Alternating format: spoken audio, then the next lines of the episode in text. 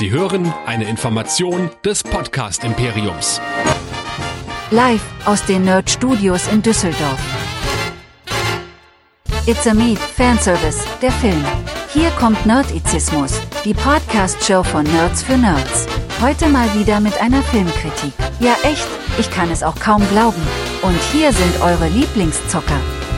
Hier sind Chris und Michael. Herzlich willkommen bei Nerdizismus, eurem Podcast von Nerds für Nerds, für Cosplayer und vor allem auch für Videospielfreunde.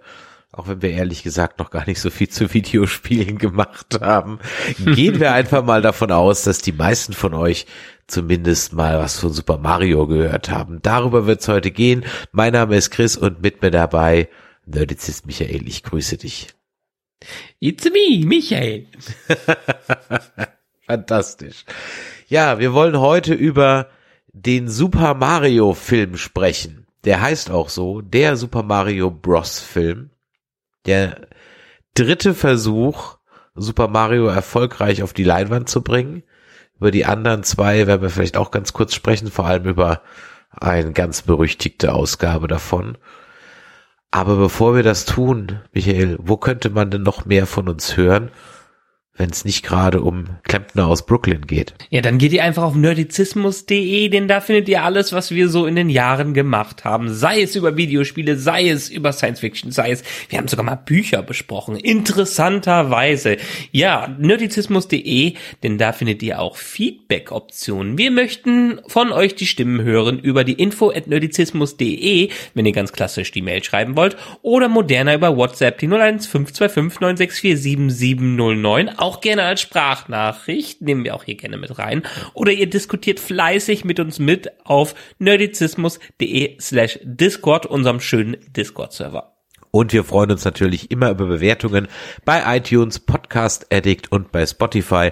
Und wenn euch das heute hier gefallen hat, dann empfehlt uns doch weiter. Das hilft diesem Podcast enorm zu wachsen. Ja, Super Mario ist natürlich, ich würde sagen, die ikonischste Videospielfigur ever.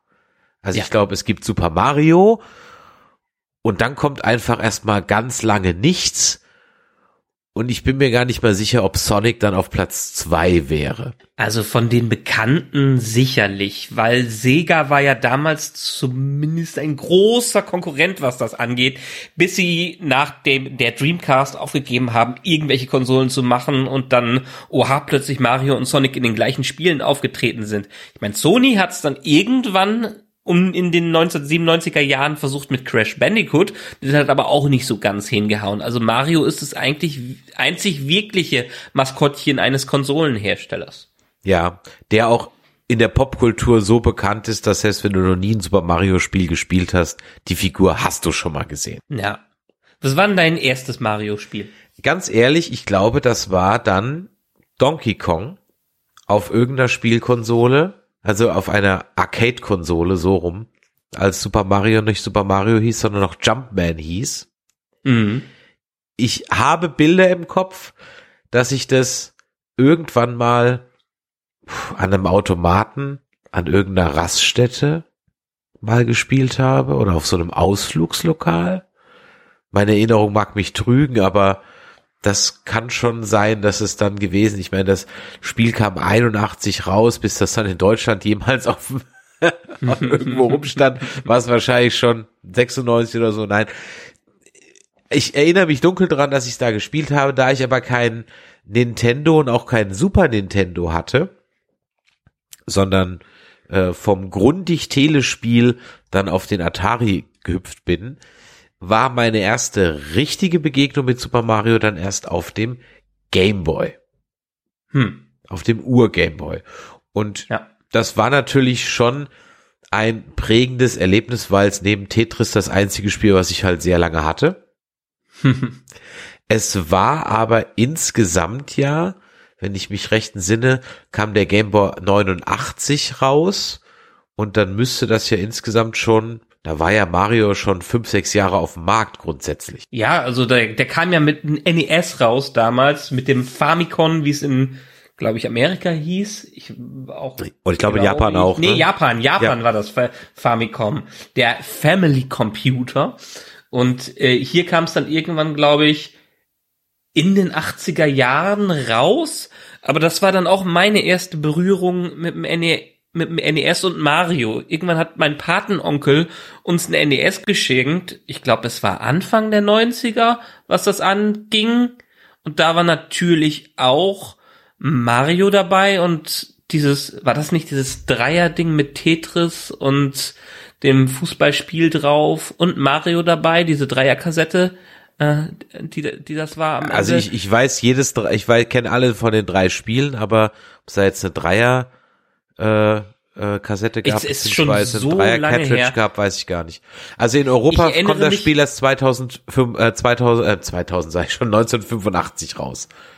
Ja, ja, genau. Aber ich erinnere mich lebhaft daran, wie wir bei uns im Keller das vom alten Fernseher am alten Fernseher dran hatten und dann das spielen durften. Und das war das erste Mal, dass ich mit Mario in Berührung gekommen bin und war danach eigentlich auch immer Mario-Fan, egal welches Spiel rauskam. Auch wenn ich nie einen Super Nintendo besessen habe, weil ich dann am Ende einen Mega Drive hatte und auch Sonic-Fan geworden bin und erst wieder beim, hm, ja, beim GameCube eingestiegen bin. Zwischendurch noch ein paar Gameboy-Sachen und ähm, den Advance gehabt habe und solche Sachen, den Nintendo DS. Aber ja, Mario habe ich eigentlich in jeglicher Iteration in irgendeiner Art und Weise gespielt und wenn, dann vor allen Dingen auch mehrmals. Ich glaube, die 2D-Mario-Spiele habe ich so oft wie keine anderen Spiele in meinem Leben gespielt. Mhm. Erfunden wurde Mario wie auch äh, Pikmin und The Legend of Zelda, F-Zero, Donkey Kong und auch Star Fox, also ikonische Reihen, die Nintendo only waren und auch ganz ehrlich, ich mag Nintendo, aber am Ende des Tages ist meine das, was ich zu Nintendo seit Jahren sage, es reicht auch, wenn du genau diese Spiele auf jeder Nintendo-Konsole hast. Das sind ja. die besten. Und alles, was da an Third-Party-Kram rauskommt, ist in der Regel entweder auf anderen Konsolen auch erschienen und dann besser, weil die mehr Grafikpower haben, oder es taugt selten was. Also das ist wenn ich Nintendo 1 vorwurf, dann dass sie sich von diesen starken, zugegebenermaßen starken Marken kaum emanzipiert haben, aber, und jetzt kommt das große Aber, gerade was Zelda angeht und auch Super Mario angeht, sie einfach ikonische Videospiele geschaffen haben, die ich gesuchtet habe, wobei ich auch ganz ehrlich sagen muss, nicht jedes Mario und auch nicht jedes Zelda, denn auch das finde ich, zieht sich so ein bisschen durch.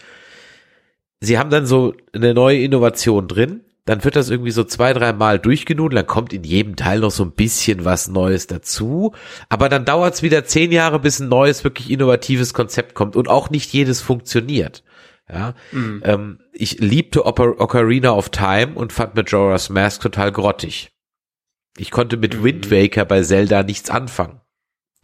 Ähm, ich habe jetzt äh, Breath of the Wild verschlungen, nachdem ich über die ersten drei, vier Stunden rausgekommen bin. Ja. bei Super Mario ist es bei mir ehrlich gesagt ähnlich. Die 2D Jump'n'Runs, mit denen kann ich wirklich nichts anfangen. Also die, die machen auch heute Gar nichts nicht? mit Nein, wirklich nicht. Ich habe sie so oft angefangen. Sie machen nichts mit mir. Die 3D-Sachen, Super Mario 64, sensationell.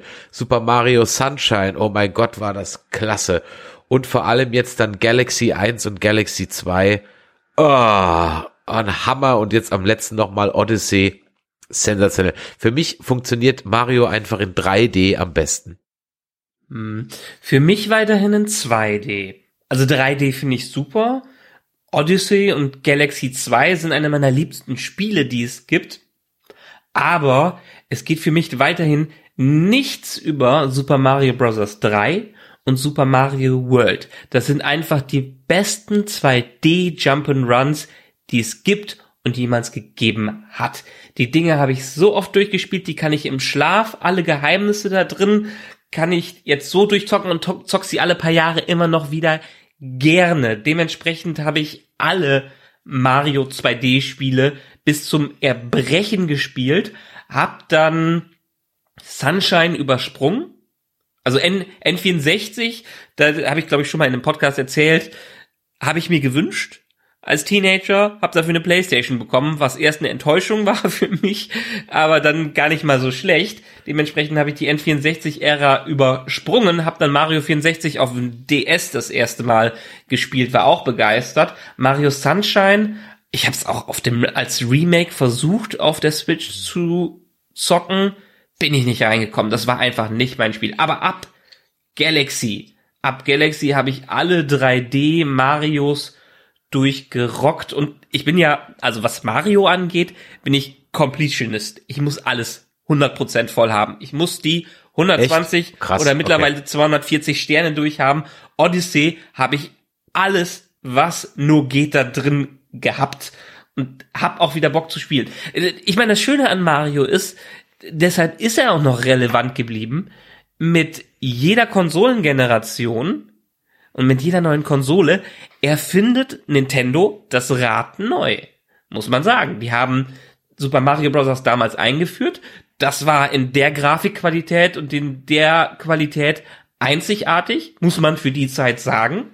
Dann sind sie in den, haben sie 2D bis zum Limit gepusht, an, auch mit Super Mario, äh, mit Yoshi's Island und so. Das war für die Zeit im 2D-Zeitalter sensationell, was das äh, anging. Und dann haben sie ja das erste richtig gute 3D-Spiel überhaupt rausgebracht. Ja, gab ein paar Shooter zwischendurch, aber sie haben als einzige mit Mario 64 wirklich die 3D-Formel geknackt und geprägt auf die Jahrzehnte danach. Und es ist so gut 1996 erschienen und man kann es immer noch heute spielen und es wird auch immer wieder neu aufgelegt.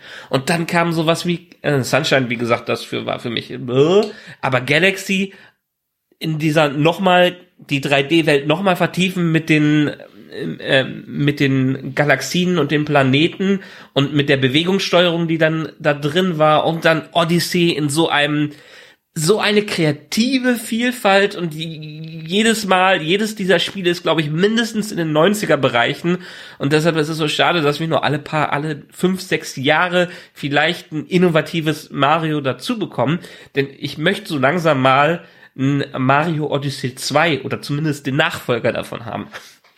Du kannst ja zwischendrin dann mein liebstes Mario-Spiel spielen, was noch vor den Jump'n'Runs kommt, nämlich Super Mario Kart wenn ich wählen müsste, Super Mario Kart, ich liebe Super Mario Kart, da habe ich im Gegensatz zu den Jump'n'Runs fast alle Titel durchgespielt, sofern ich die Konsolen hatte. Mhm. Ich weiß auch, dass das de facto, und ich habe es jetzt bei der Switch wieder gesehen, als ich dann mal in den ähm, äh, Retro-Store reingegangen bin, okay, vielleicht muss ich nicht ganz bis zum NES zurückgehen. okay, ja. Aber vom Spielspaß eher war es auf dem NES schon fast genauso gut wie heute. Oder sagen wir mal so, es hat sich eigentlich seit der, seit der Entwicklung ins 3D dann vom Spielspaß her nicht mehr so viel getan. Auf höchstem Level. Es gibt immer noch nichts Besseres, als kurz vor Schluss den ersten mit einem blauen Panzer abzuschießen und es gibt nichts Schlimmeres, als äh, kurz vor Schluss mit einem blauen Panzer das, das Rennen zu verlieren, das du die ganze Zeit angeführt hast. Und wenn Videospiele gewalttätig machen, dann ist es Super Mario Kart. Super Mario Kart ist das Risiko der Videospielwelt. Ja, sozusagen, sozusagen. Ja. Es ist Skill aber dabei, aber am Ende auch viel Glück. Ja, ich meine, am Super Nintendo damals hatte man die roten Panzer, aber die blauen Panzer sind ja erst, ab welcher Generation sind die jetzt so Ich glaube erst mit 3D. 60, ne? Ich glaube, ja. ja. Ich glaube, ja. Ja, ja aber auch, auch hier, ich sag nur, du, du, du hast, hast es ja eben schon gesagt, Nintendo, die Konsolen lohnen sich für die First-Party-Spiele. Für alles, was Nintendo selber macht. Und das zeigt sich auch in den Verkaufszahlen. Ich kenne keine andere Konsole, wo ein mittlerweile, wann ist sie rausgekommen? Über fünf Jahre altes Spiel oder in dem Fall von Mario Kart sogar noch älter, weil die Version kam ja sogar für die Wii U damals raus ursprünglich und das ist ja nur ein Remake des Wii U Spiels mit Odyssey. Also die First Party Sachen von Nintendo sind auch fünf, sechs, sieben Jahre nach Release der Switch na, fünf Jahre sind glaube ich, immer noch die Bestseller im Jahr. Also wenn du in die Verkaufszahlen von ja. denen guckst, ist Super Mario Kart ganz oben mit Millionen von Einheiten pro Jahr, was absolut krass ist. Ja. Und es ist auch immer so ein Must-Have, ne? Also du kaufst das, Ja. kaufst dir eine neue Nintendo-Konsole und dann holst du das mit. Und wenn ich jetzt hier in meinen Switch-Store gucke, da sind fast nur Nintendo-Sachen drin. Da ist halt Pokémon, was ich gar nicht spiele, sondern nur das Forever Not Girl. Dann habe ich ähm, Super Mario Kart, Super Mario Odyssey. Ähm, dann haben wir jetzt hier noch runtergeladen, weil der Einfachheit halber für unterwegs jetzt noch Monkey Island, aber das ist ein Multi-Release-Titel. Und dann noch ein, ein äh, Mario Sports etc., Mario Party. ja, also das sind einfach bewährte Sachen und dann zwischendrin hier nochmal ein Dance Stars oder so, aber im Grunde genommen sind es alles so Nintendo-Sachen. Und das ist ja das, was ich meine, das zieht sich halt eben durch, deswegen mag ich Nintendo auf der einen Seite, aber mir würde eine Nintendo-Konsole alleine einfach mein Gamerherz nie und nimmer befriedigen, weil ich könnte jetzt Ja, als kleine ein, ein FIFA auf der Switch zocken, wenn ich nebendran die PS5-Version sehe, die halt grafisch 20 Jahre weiter ist gefühlt. Ja, als die Switch damals rauskam, war die ja auch schon überholt, weil man es mobil machen musste. Aber das muss ich der Switch zugute halten. Auf den ganzen anderen Nintendo-Konsolen hatte ich wenig andere Spiele als die Mario-Sachen. Auf der Switch habe ich sehr viel gezockt. Immer wieder, wenn irgendeine Adaption da drauf kam, habe ich sie gerne gespielt, weil dieser mobile Faktor einfach grandios ist. Auch wenn ich dann zugeben muss, ich habe mir den Witcher 3, weil ich es endlich mal spielen wollte, dann auf der Switch geholt, habe aber aufgehört, weil mir die Grafik dann zu hatte. Also das konnte ich mir schon nicht mehr ansehen. Aber es gibt großartig, ganz, ganz, ganz viele großartige Switch-Spiele und meine Bibliothek in der Switch ist schon sehr groß. Deshalb hoffe ich ja, wenn die irgendwann mal eine Switch Pro oder Nachfolger rausbringen, dass die die Abwärtskompatibilität da gewährleisten. Aber so wie man Nintendo kennt, die erfinden sich ja mit jeder Generation oder mit jeder zweiten Generation neu. Also die haben es ja gemacht, NES, SNES, der N64 war mäßig erfolgreich, GameCube ist in die Hose gegangen, die Wii war dann mächtiger Erfolg und die Wii U ist dann wieder nach hinten losgegangen. Jetzt ist die Switch ein Riesenerfolg und eigentlich muss die Switch 2 dann auch wieder ein Fail werden, so wie Nintendos Track Record ist.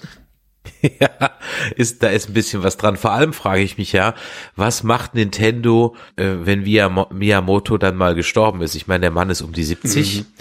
Ja, er ist bei allen den Titeln, die wir aufgezählt haben, am Ende des Tages das Mastermind. Entweder ist er Ideengeber, Producer, Supervisor. Also am Ende des Tages hat er auch jetzt beim Film die Oberhand drauf. Na. Wenn der Mann nicht mehr ist, also das wird ein Schlag für Nintendo. Gucken, ob die da jemand äh, ersatzweise aufbauen können. Ich weiß nicht. Ich glaube, Nintendo hat das schon ganz gut im Griff, was das angeht. Ich habe mir vor ein paar Monaten mal irgendeine Fan-Reportage durchgeguckt, die gezeigt hat, dass ja eigentlich die First-Party-Spiele von Nintendo oft gar nicht von Nintendo selbst entwickelt worden sind, sondern die holen sich eigentlich andere Studios rein, lassen die das machen und haben aber so eine krasse Qualitätskontrolle darüber, dass das unter Nintendo vermarktet wird. Also alle die großen Spiele, auch Metroid, die Metroid-Reihe und ähnliches, ist, kommt oft nicht direkt von Nintendo, aber Nintendo hat die Hand da drauf. Und deshalb glaube ich, dass sie mit ihren IPs und den Leuten, die sie generell dahinter haben, mit der Disziplin, die die auch da haben, einen Miyamoto überleben können. Wollen wir es hoffen, denn Ja. auch diese Spiele machen mir Spaß. Trotzdem, um das abzurunden, ich wünsche mir einfach, dass die Spielprinzipien sich einen Ticken unterscheiden, denn ich kann ein Metroid Prime einfach nicht mehr sehen, wo ich am Anfang nichts habe. Es, es, ich weiß, das ist Teil des Tropes, aber Ach, es ist genauso wie bei Zelda, die Waldwelt, die Feuerwelt, die Wasserwelt. Es ist jedes Mal das Gleiche. Aber, deswegen sage ich ja, bei Breath of the Wild haben sie mich damit einfach schlicht und ergreifend gekriegt, weil es dann doch wieder endlich mal anders war. Bei Wind Waker nicht. Aber wir sind ja bei Super Mario. Genau. Der hat ja schon mal einen Film gekriegt. und zwar war der von 1993 in, äh, ja, ich weiß, ich, ja, keine Ahnung. Ich habe den damals jetzt im Kino nicht gesehen. Ich habe es natürlich mitbekommen, dass es das gibt. Ich habe ihn dann irgendwann mal im Fernsehen gesehen, keine Ahnung, RTL, wo auch immer der lief. Ich habe den bis heute, glaube ich, nicht zu Ende geschaut, weil es ist schlicht und ergreifend unerträglich. Also Bob Hoskins spielt Mario, Mario und äh, John Leguizamo spielt Luigi Mario und Dennis Hopper ist King Cooper, also, also Bowser. Äh, ich weiß, ich weiß wirklich nicht, was man sich dabei gedacht hat. Er gilt auch mit als schlechtester Film aller oder einer der schlechtesten Filme aller Zeiten. Und äh, ja, der hat dafür gesorgt, dass Nintendo 30 Jahre lange keine Lizenz mehr rausgegeben hat, um irgendwas von Nintendo zu verfilmen. Zu Recht. Außer vielleicht Pokémon. Und ich glaube, er ist auch der Urbegründer des miesen Rufs, den Videospiele-Verfilmungen einfach haben. Ja, wahrscheinlich. Ja, ich habe ihn im Kopf, ich habe ihn auch mehrmals gesehen. Es war, glaube ich, einer der Filme, die mein Onkel mir damals von Premiere aufgenommen hat auf VHS weil er, weil er es konnte. Der hat mir früher einige Filme bei Premiere, was heute Leute unter Sky kennen, ähm, aufgenommen hat. Ich, ich kenne es noch unter Teleclub. So. Unter Teleclub, okay, das, das kenne ich sogar nicht mehr, was das angeht. Ähm, ja, ich habe ihn öfters gesehen. Ich habe ihn aber auch wie viele Kinderfilme aus der Zeit, also eigentlich ist ja, hat man ja versucht, einerseits einen Kinderfilm, aber andererseits einen Videospielfilm daraus zu machen.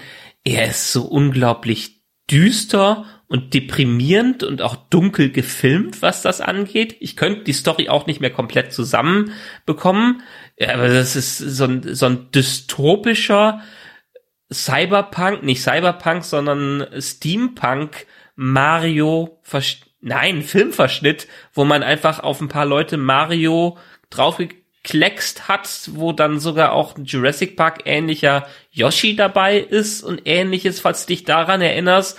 Also das, der ganze Film war auch, als man den als Jugendlicher, als Kind gesehen hat, wie so ein, wie so ein kleiner Fiebertraum. Ja, aber ein ganz schlechter. Also ja.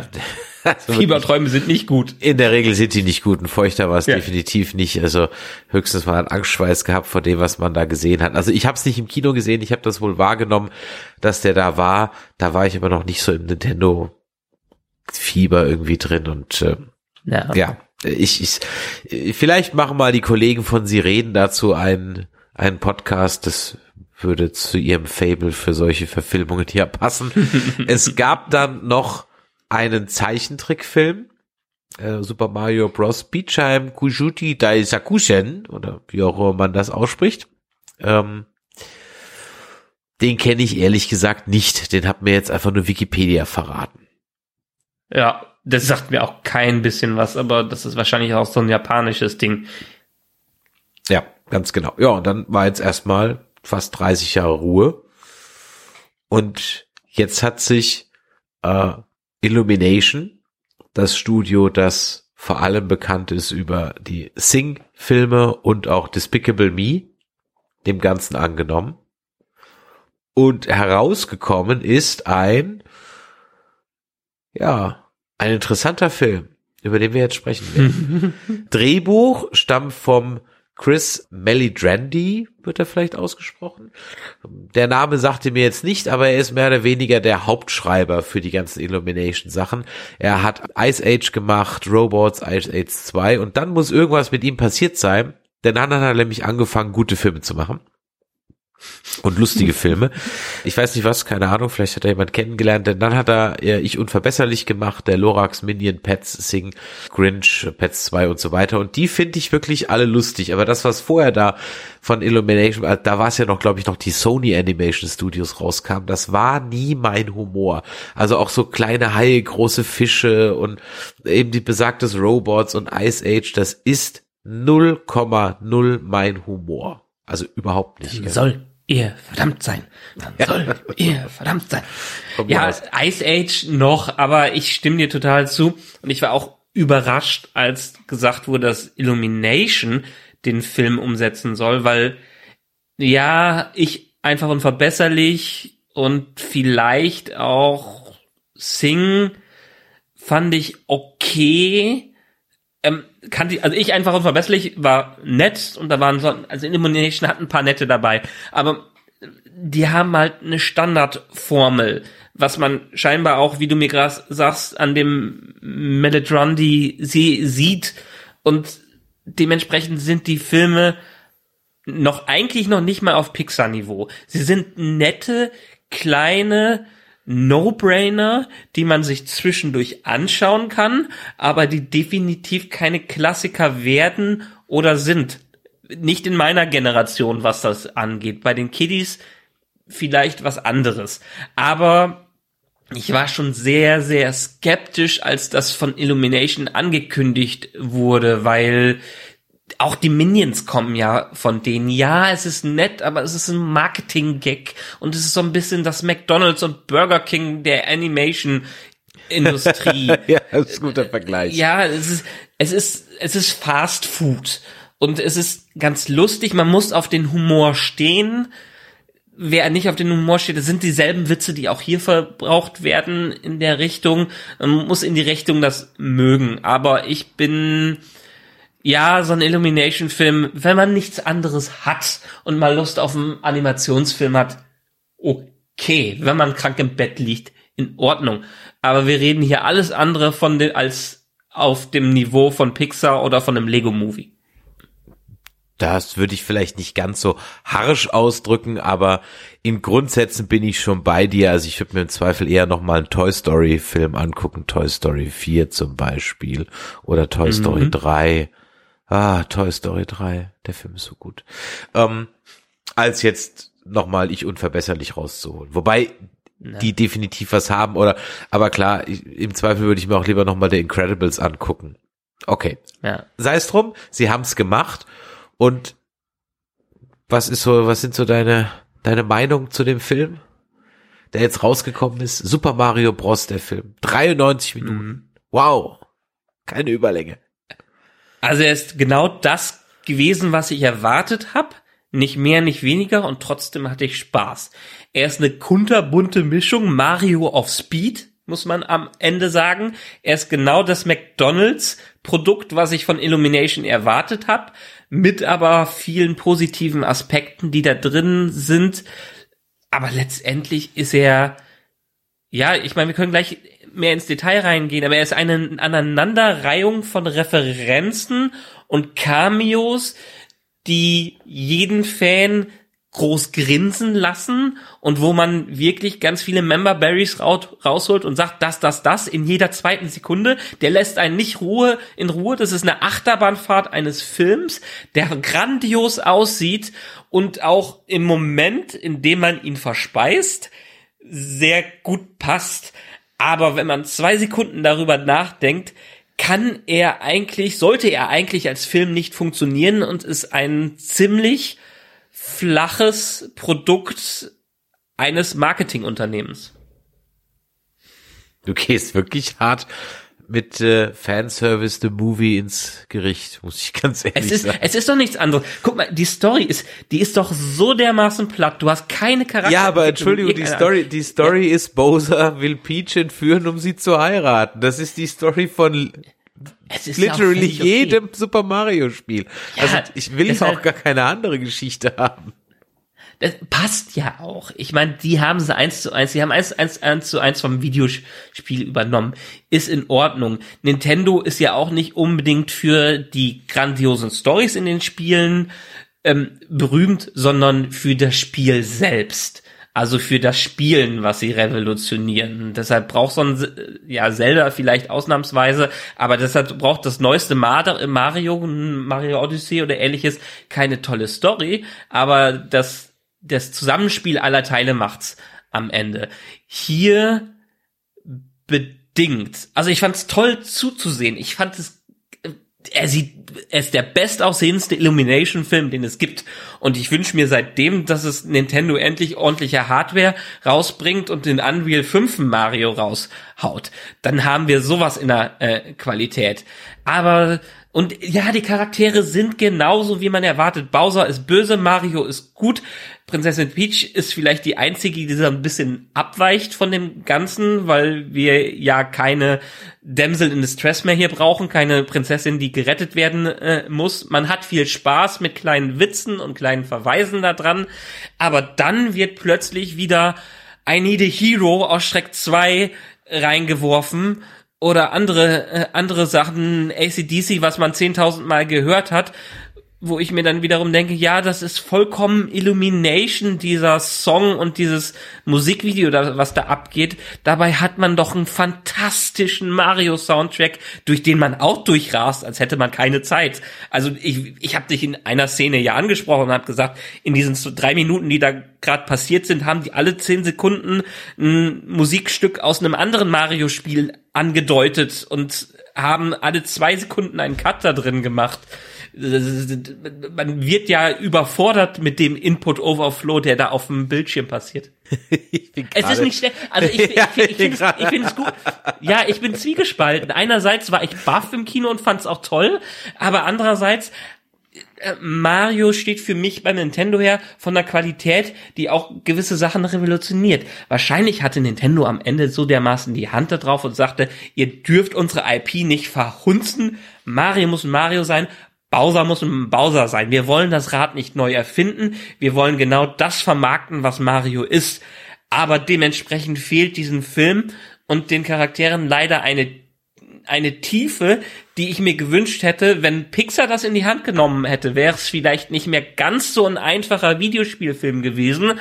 Aber ich glaube, Mario verdient Herz. Und dieses Herz hat, habe ich in diesem Film nicht gespürt. Also, ich, ich glaube schon, dass da Herz drin war, denn ich glaube, dass die, die es gemacht haben, und da habt ja äh, auch Nintendo, wie du gerade eben schon gesagt hast, und wahrscheinlich dann auch der gute, äh, wie heißt der, Miyamoto? Shigeru Miyamoto. Shiroto, genau, ähm, seine Hand drauf gehabt. Ich glaube, diejenigen, die es gemacht haben, die sich die Animationen haben einfallen lassen, die sich die Designs und die Welten haben einfallen lassen, beziehungsweise die es adaptiert haben. Sie haben es ja nicht einfallen ja. lassen, sie haben ja die Videospiele ja. adaptiert. Da glaube ich war schon sehr viel Herz drin, weil da waren so viele kleine Details und Easter Eggs drin. Das war es, das war, also man kam ja aus dem Staunen und gucken gar nicht mehr raus, was da drin war. Ja, die Story gewinnt an der Stelle überhaupt keinen Innovationspreis. Es ist Bowser, aber fällt mal wieder irgendein Land und will Peach entführen, um sie zu heiraten. That's it. Ja, es ist auch eine absolute Play-it-safe-Nummer. Keine Risiko. Also die, die wären jetzt auch nicht auf die Idee gekommen, Tarantino zu fragen, einen Super Mario-Film zu machen. so. Ja, das, das stimmt schon. Das verzeih ich aber dem jetzt wahrscheinlich ersten Teil dem verzeih ich das. Da habe ich kein Problem mit. Es war mir vielleicht sogar noch ein Ticken too much, weil dass man dann auch so Super Mario Kart äh, reingepackt hat, fand ich irgendwie lustig, aber sehr konstruiert.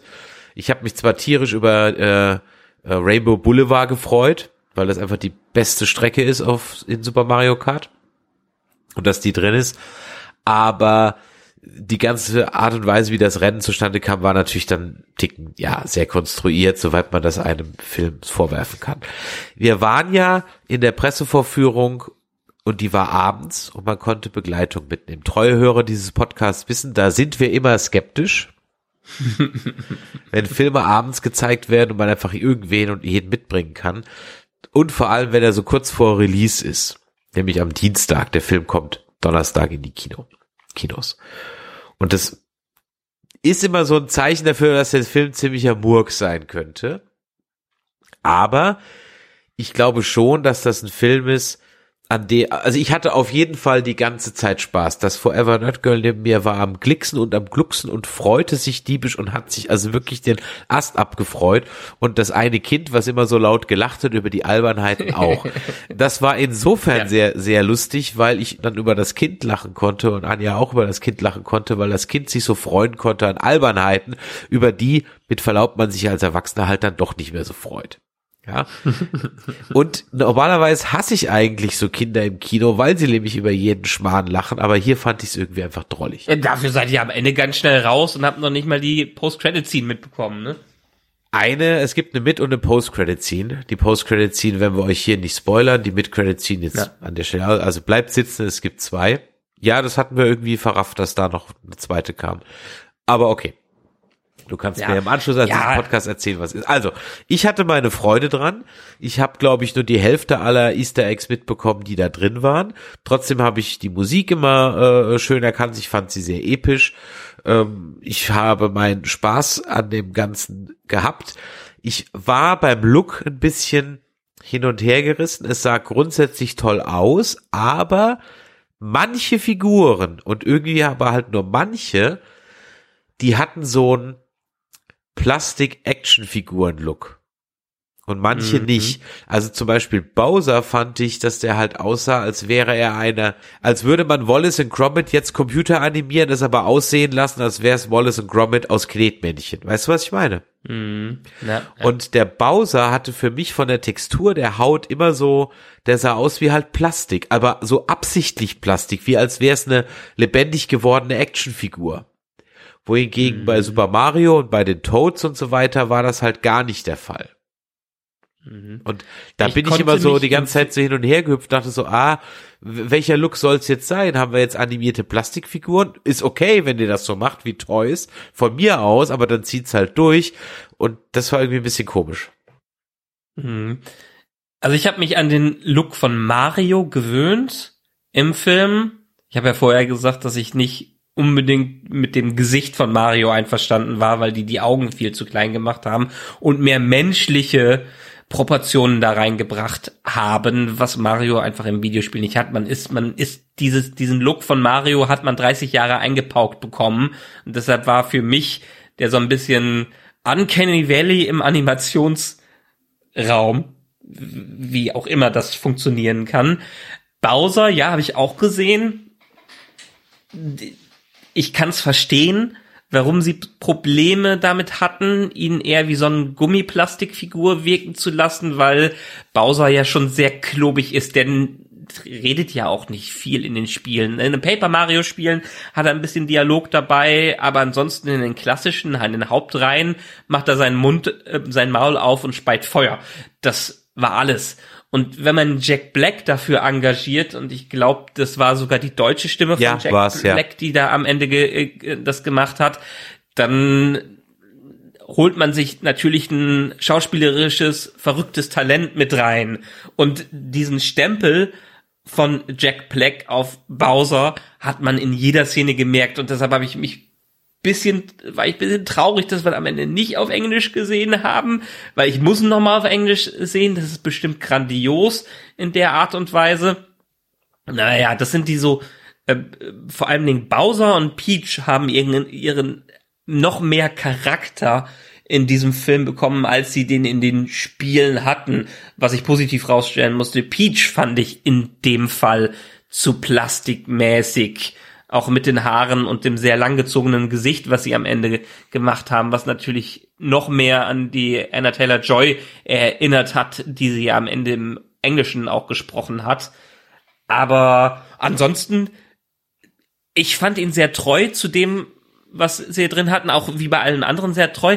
Ich war auch hin und weg von jeglichen, du kannst jeden Screen, jeden Moment, Screen-Moment anhalten und kannst den wahrscheinlich analysieren und hast tausende Easter Eggs in jeder Art und Weise. Ich hab auch nicht mehr, bin auch nicht mehr hinterhergekommen. Ich hab alle gesehen, aber mein Gehirn ist nicht mehr hinterhergekommen, alle dann am Ende wahrzunehmen, die da drin sind. Deshalb muss ich den noch ein zweites Mal schauen. Also vom, vom Visual her, vom Aussehen, von der Animationsqualität fand ich den so unglaublich fantastisch und wie gesagt, zehnmal besser als alles, was Illumination in den letzten Jahren gemacht hat und definitiv auch im Mario Pixar Niveau, was das an, angeht. Bin auch auf die englische Version mal gespannt. Man hat versucht, immer die deutsche Synchronstimme zu kriegen. Das heißt also Chris Brett, ähm, Chris Pratt, Chris Brett das heißt also, Chris Pratt wird gesprochen von Leonhard Malich, der eben auch im Deutschen spricht, wie zum Beispiel in Guardians of the Galaxy. Wir haben besagte Anna Taylor Joy, die im Deutschen, den Namen weiß ich leider gar nicht, aber es ist ziemlich sicher die Synchronstimme von Millie Bobby Brown. Also auf jeden Fall. Ob das auch ihre ist, in ihren Rollen beim Damen Gambit und Last Night on Soho, The Menu, Northman, was sie alles so gespielt hat in letzter Zeit, das weiß ich nicht, das kann sein. Auf jeden Fall kennt ihr sie daher. Wir haben dann noch Charlie Day, der spielt den Luigi. Ähm, Charlie Day kennt ihr aus dem Lego Movie als Stimme von Benny. Ihr habt ihn wahrscheinlich vielleicht schon mal in äh, Kill the Boss gesehen oder im Pacific Ring Uprising, da könnte man den ihn herkennen. Wir haben Jack Black, hast du gerade eben schon gesagt, als Bowser mit auch der Synchronstimme von Jack Black. Wir haben Kevin Michael Richardson, der spielt den Kamek, das war glaube ich der Vater vom, nee, wer war nochmal der Kamek war, ach, das war der, Das ist der Zauberer. Ach ja, das ist der, Der der, Zauberer der, Koopa. Zauberer, der Zauberer, der Zauberer Cooper, ganz genau. Ja. Wir haben Toad äh, mit Keegan Michael Kay. Den kennt ihr ähm, zum Beispiel aus Reboot oder aus Pinocchio, da hat er was gesprochen. Oder ihr habt ihn vielleicht auch schon mal gesehen im Dunklen Kristall, wobei da hat er auch eher was gesprochen. Also der Voice acted eher, Ja, sagt man mehr. Also von daher. Keegan Michael Key, Key and Peel. Wer jemals YouTube reingeschaut hat in den von um 2012, 2015 und auch jetzt noch, kennt halt äh, Key and Peel, die Sketch-Serie. Ah ja, und dann haben wir noch Seth Rogen als Donkey Kong. okay. Der natürlich dann im Deutschen. Sein Lachen hat man im Deutschen nicht ganz replizieren können, aber er hat wohl sein typisches Lachen auch im Englischen gehabt. und noch Fred Armisen als oder als Cranky Kong, also als Vater von Donkey Kong. So, ich bin bei Ja. Donkey Kong bin ich ehrlich gesagt nicht so drin. Ich hatte nur mal Donkey Konga, das war's. Ja, man, äh, man hatte übrigens auch, und ich bin mir nicht mal sicher, ob's im Deutschen auch der Original-Mario-Sprecher ist, aber viele haben sich ja darüber beschwert, dass Chris Pratt Mario gesprochen hat und nicht äh, Charles Martinet, der englische Originalsprecher oder der generell amerikanische Originalsprecher von Mario. Er hat nichtsdestotrotz ein Cameo hier bekommen als besagter Jumpman. Ja, also praktisch als erste Inkarnation vom damals noch nicht genannten Mario. Kurz zur Handlung. Wir haben gesagt, Bowser will Peach entführen, um sie zu heiraten. Aber wie kommen jetzt Mario und Luigi denn ins Pilzkönigreich? Sie sind nämlich Klempner in Brooklyn. Und als sie Brooklyn vor einer großen Überschwemmung retten wollen, finden sie einen geheimnisvollen grünen Tunnel, eine grüne Röhre. Und sie gehen hinein und sind schubs im Pilzkönigreich. In dem Zusammenhang ist mir eingefallen, dass ich mir noch nie Gedanken gemacht habe, woher Mario eigentlich kommt. Wird das irgendwann Ja. irgendwo erklärt? In irgendeinem Nö. Spiel? Nö, ne? Nö, nö, muss auch nicht. Also diesen Hintergrund hat man bei Mario nicht.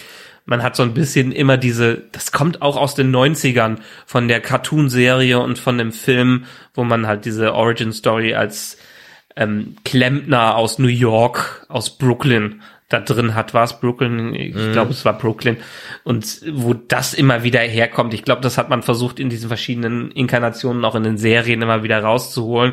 Aber vom Spiel her völlig irrelevant. Die leben alle im Mushroom Kin Kingdom und das war's im Pilzkönigreich. Und da gibt es dann einfach welche, die mal menschlicher aussehen und welche mal, die eher wie Pilzköpfe aussehen. Und deswegen hat mich diese sehr menschliche Backstory doch irgendwie so ein Ticken irritiert. Vor allem, weil wir dann sogar noch seine Familie, Papa, Mama, Onkel, Tanten, Brüder sehen. Ähm, ah, auch alles. Cameos, auch alles Easter Eggs. Ah, okay, dann klär mich auf. Ich, Im Englischen, weil das Ja, ich- bekannte Stimmen sind und die im Deutschen mal wieder untergegangen sind? Nein, nein, nicht die Stimmen, aber die Figuren selber. Okay. Das sind alles äh, aus verschiedenen Videospielen. Ich glaube, der eine, äh, die Eltern ist, glaube ich, aus so, so, so, einem, so einem Bartender-Spiel, aus so einem ganz alten, der, äh, der drin war und ähm, auch sein Bruder, sein, sein Onkel oder wer das war. Auf jeden Fall, ich kann es nicht genau zusammenbekommen, weil das alles aus Spielereien sind, die irgendwie nebenbei stattgefunden haben und die vorher waren. Aber das waren am Ende auch alles Figuren aus Videospielen. Ah, okay, siehst du, das war mir so nicht bewusst. Das ist Na. mir definitiv entgangen. Das ändert es natürlich so ein bisschen. Trotzdem hatte ich mir Mario immer irgendwie so ein bisschen älter vorgestellt und nicht als ein, ja, keine Ahnung, wie, also Das macht der ein, Schnauzer. ein Anfangs 30er oder, oder so, der noch zu Hause wohnt, im Kinderzimmer und Ja. Videospiele Ja. spielt. Das war so das Einzige, wo ich so dachte, ah, okay, so habe ich mir jetzt halt Super Mario nicht vorgestellt. Also, dass das so seine Origin Story ist, aber okay, das war wirklich das Einzige. Ja, ist eine Rahmenhandlung, die man reingebracht hat, die wie gesagt für ein paar nette Easter Eggs zuständig war, dass man auch in seinem Kinderzimmer, dass er an einem NES gespielt hat, wo man sich natürlich fragt, wie kann das in World funktionieren? Ja. Egal. Äh, Egal. Ich meine, man, die, die erklären ja auch nicht, wo plötzlich dieses Portal herkommt und ähnlich. Muss auch alles nicht. Das ist einfach gehalten und das passt für mich auch. Am Ende ist es ein Kinderfilm. Es ist ein Kinderfilm, wo Mario auf Speed unterwegs ist und das ist in Ordnung. Dementsprechend ist die Story fast egal. Und ich akzeptiere es auch, dass die Story egal ist. Er wird in das Königreich transportiert, als sie dann in der Röhre da verschwinden. Und da gibt's auch ein paar schöne Hinweise dann auf verschiedensten Sachen, was das angeht. Gerade, gerade wo er da so runtergeht in die, ähm, äh, in diese, in die, in die Röhrenwelt nach unten geht. Das ist, glaube ich, direkt inspiriert von einem Level in Mario Bros. 3, wo es auch mit den Pipes ganz nach unten geht. Ähm, ich glaube in Welt 7 oder äh, so. Das ist eins zu eins dieser Level da drin gewesen, die, den die hatten. Aber dementsprechend, ich sag, jede kleinste Szene hat irgendein Cameo. Gut, die kommen im Königreich an, die werden voneinander getrennt, was vielleicht auch noch ein Problem ist, dass die die Mario Brothers in diesem Film trennen und Mario dann doch wieder derjenige ist. Luigi wird von Bowser gefangen genommen, Mario äh, lernt Princess, äh, Princess Peach kennen und äh, Peach weiß auch, dass Cooper oder Bowser versucht mal wieder die Welt einzunehmen, weil der den Superstern bekommen hat. Und dann versuchen sie die Armee von König Kong dazu zu rekrutieren, dass die helfen im Kampf gegen Bowser. Und mehr braucht man eigentlich zu der Story nicht sagen. Ja, da können wir jetzt auch gar nichts groß spoilern, weil es gibt Na. so viel, ehrlich gesagt, nicht zu spoilern. Ich hatte meinen Spaß dran, das Forever Nerd Girl hatte ja. seinen Spaß dran und ich glaube, grundsätzlich hat man als Mario-Freund und Nintendo-Fan da schon seinen Spaß dran. Ja, ja, natürlich, wenn ich daran jetzt hochcineastische Maßstäbe ansetze, dann und beim zweiten Mal gucken, wird der Film vielleicht auch ein Ticken flacher. Aber wie du es gesagt hast, wie halt so ein gutes Fastfood-Menü ist, es schmeckt in dem Moment gut. Man hat seinen hm. Spaß daran. Sollte man es jetzt nur gucken? Maybe not. Aber ich kann es auf jeden Fall nur empfehlen. Aber ich muss auch, glaube ich, die Einschränkung machen. Wenn ich von Mario keine Ahnung habe, dann werde ich hier auch kein Mario-Fan. Ja. Und ich meine, wer hat von keine Mario keine Ahnung? Der aber, müsste irgendwie Spielen nicht mal ansatzweise in die Hand ja, genommen aber ich glaube, das reicht das sind schon. Unsere, sind unsere Großelterngeneration, unsere also Elterngeneration. Ja, ach, wenn ich da so meinen Neffen anschaue, der ist jetzt auch nicht so der Oberzocker vor dem Herrn. Also ich glaube, wenn du noch nie ein Mario-Spiel gespielt hast und vielleicht einfach nur mal so mit einem Mario Kart bei einem Kumpel konfrontiert wurdest, bin ja. ich mir ehrlich gesagt nicht so hundertprozentig sicher, ob du diesen Film so würdigen kannst, wie wir es gerade tun, weil er lebt von den Insider-Gags, er lebt von den Easter Eggs auf jeden Fall. Die Story an sich gibt halt da nicht her, das ist in Ordnung, weil wir, wie gesagt, nichts anderes erwarten. Ich bin da zweigeteilt und würde sagen, wenn ihr nichts mit Super Mario anfangen könnt, dann glaube ich, ist dieser Film auch nichts für euch. Bin ich total bei dir. Als Film an sich ist er sehr problematisch. Es ist eine Aneinanderreihung von Szenen, die auch, wie du gesagt hast, bei, ähnlich wie bei Rainbow Road, es ist sehr konstruiert. Die versuchen von einem Platz zum nächsten zu kommen, von einer Szene zur nächsten, was okay ist für alle, die die Easter Eggs da suchen und die Mario kennen, weil ich selbst fand es toll zu sehen, oh geil, das haben sie mit reingebracht, das haben sie mit reingebracht, das ja, haben sie genau. das und das und das und das und das und das und das und das. Aber das werden die normalen Zuschauer, die vielleicht einfach nur mit ihren Kindern da reingehen, weil die Kinder einen Kinderfilm äh, sehen wollen oder weil sie vielleicht mal wieder Lust auf einen Animationsfilm haben, aber nichts mit Mario zu tun haben, die werden da sitzen und sagen, ja, viele Schnitte, ein paar 80er Songs, aber mehr bietet dieser Film nicht. Und wenn ich jetzt noch ein bisschen nickpicky bin, dann bin ich, was die Songs angeht, auch vollkommen bei dir. Leute, es gibt wirklich mehr Songs aus den 80ern und die x-te Hero-Montage mit I Need a Hero. Ah, ja. ja. Und Take on Me, so toll der Song ist, er ist halt auch schon durch und Mr. Blue Sky ist halt jetzt einfach Guardians of the Galaxy. Das sind so Dinger, die sind einfach schon durch. Die kannst du jetzt ja die würde ich mir als Regisseur in einem Film halt verkneifen, weil ich glaube, es gibt noch genug andere Musik da draußen, die einen ähnlichen Effekt hat. Und ich sag, du hättest die da nicht gebraucht. Es Und du hättest sie auch nicht gebraucht. Exakt, genau, ja. stimmt. Ja. Der, der orchestrale Sound ich meine, in den Mario-Spielen, gerade in den Switch-Spielen, hat man ja gerade diesen Orchest dieses Orchestrale, diese Symphonie schon oft gehabt und das funktioniert hier wunderbar, aber man hat viel zu wenig Zeit, sich auf einzelne Songs zu konzentrieren. Dann hat man einen Galaxy-Soundtrack angeteased und dann hat man ein paar Sachen aus Odyssey, dann hat man plötzlich Luigi's Mansion dazwischen und ähnliches. Aber anstatt sich, äh, anstatt eine I Need a Hero Sequenz zwei Minuten zu machen, lass doch mal zwei Minuten einfach diesen Galaxy Soundtrack durchlaufen. Da hast du recht. Stimmt, vollkommen recht. Nimmt die Songs einfach komplett raus. Ihr braucht sie nicht. Der Film oder die die Assets, die dann da erstellt wurden für das Spiel, Sound, Grafik äh, und so weiter, tragen das dann für sich selbst. Das ist vollkommen recht. Ja, ja.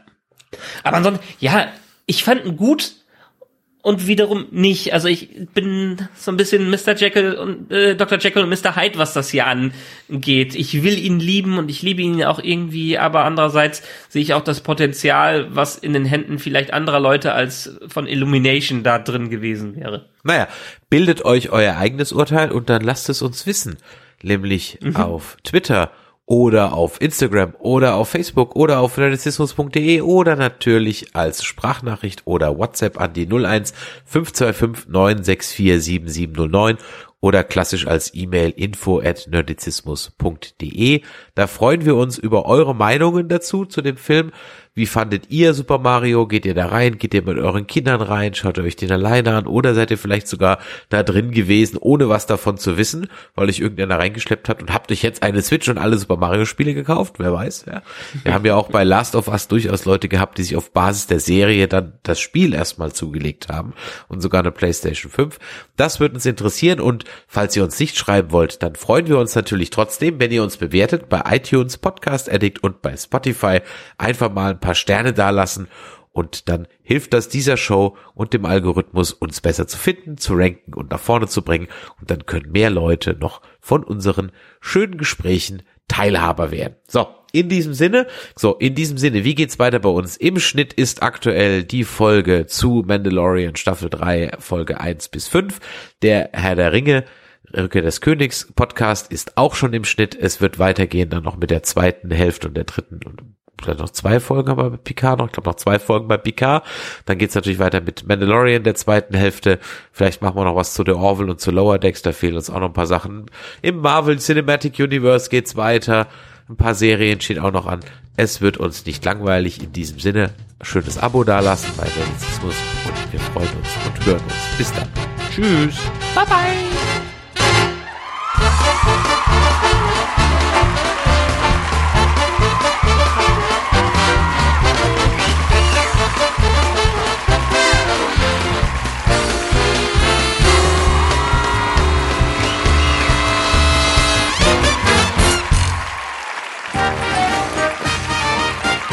Eine Produktion des Podcast Imperiums.